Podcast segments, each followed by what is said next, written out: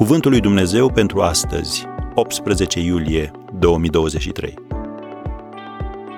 Umpleți mintea cu Sfânta Scriptură. Gândiți-vă la lucrurile de sus, nu la cele de pe pământ. Colosen 3, versetul 2. Gândirea este similară cu funcțiile unui termostat. Ea determină climatul în care trăiești. Deci, gândește-te la cuvântul lui Dumnezeu.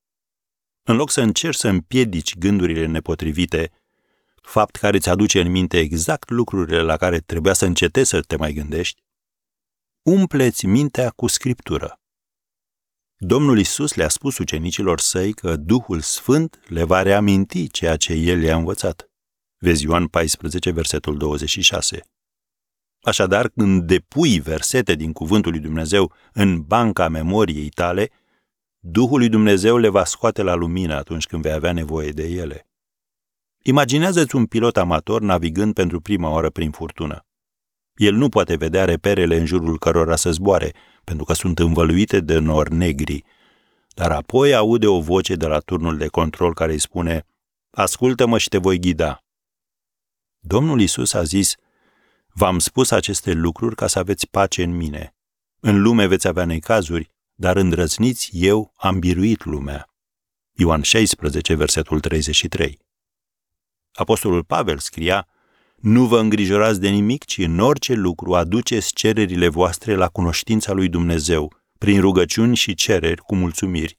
Și pacea lui Dumnezeu, care întrece orice pricepere, vă va păzi inimile și gândurile în Hristos Isus.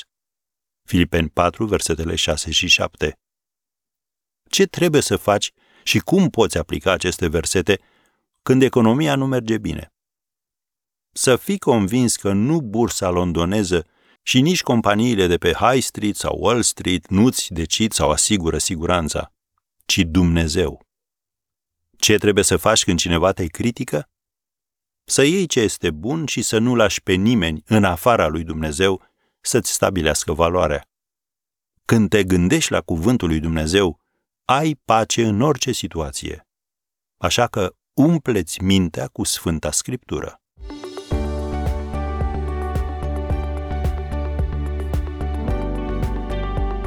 Ați ascultat Cuvântul lui Dumnezeu pentru astăzi, rubrica realizată în colaborare cu Fundația SER România.